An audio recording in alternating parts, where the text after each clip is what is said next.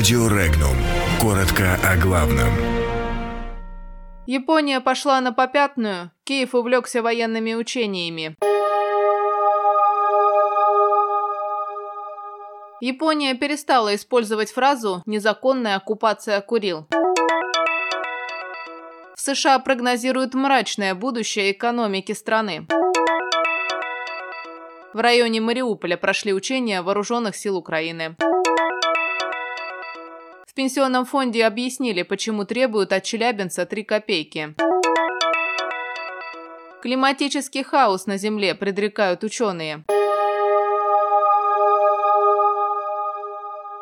В Японии на общенациональном съезде за возвращение четырех северных островов впервые не стали использовать фразу о незаконной оккупации островов Россией, сообщает японское издание. По данным СМИ, это связано с улучшением отношений между двумя странами и интенсивным переговорным процессом по вопросу заключения мирного договора. Напомним, часть Сахалинской области России, четыре острова Курильской гряды и исключительная экономическая зона вокруг них является объектом настойчивых территориальных претензий Японии. Японии. В Москве неоднократно подчеркивали, что вопрос принадлежности их России не обсуждается.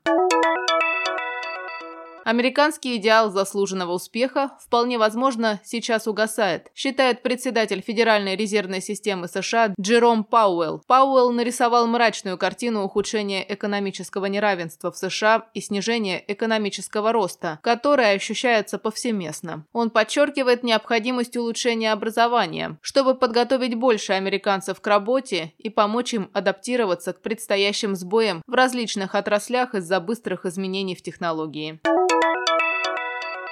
В акватории Азовского моря прошли учения вооруженных сил Украины, заявили в пресс-службе так называемой «Операции объединенных сил». В комплексе тренировок отрабатывалось взаимодействие морской группировки в составе кораблей Государственной пограничной службы и ВМС Украины. Их действия прикрывались с воздуха самолетами и вертолетами объединенных сил, средствами противовоздушной обороны и артиллерией. Учения проходили в сложных метеорологических условиях и при ограниченной видимости. По легенде учений, некая судно Судно-нарушитель попыталась приблизиться к берегу и высадить диверсионную группу, однако была обезврежена украинскими силовиками.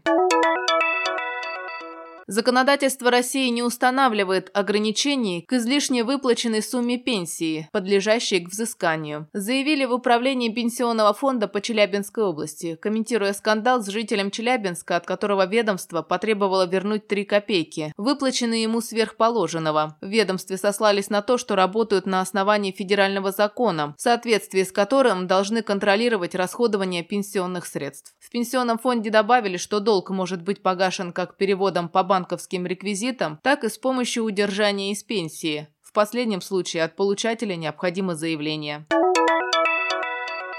Таяние ледников в Гренландии и Антарктике приведет к непредсказуемым последствиям для климата Земли. В частности, это может спровоцировать экстремальные погодные условия и значительные изменения температуры по всему земному шару. К таким выводам пришли ученые Университета Макгилла в Канаде. Согласно исследованию, средняя температура Земли повысится на три-четыре градуса, выше до индустриального уровня. Это, в свою очередь, приведет к тому, что значительное количество талой воды из Гренландии и ледяного щита Антарктиды попадет в мировой океан. Ученые прогнозируют, что наиболее быстрое повышение уровня моря может произойти между две тысячи шестьдесят пятым и две тысячи семьдесят пятым годами. Таяние ледяных покровов повлияет на температуру воды и характер циркуляции в мировом океане, что, в свою очередь, скажется на среднегодовой температуре воздуха. По данным наблюдений, за минувшие пятнадцать лет скорость таяния ледников в Гренландии выросла в четыре раза. Подробности читайте на сайте регнум точка ру.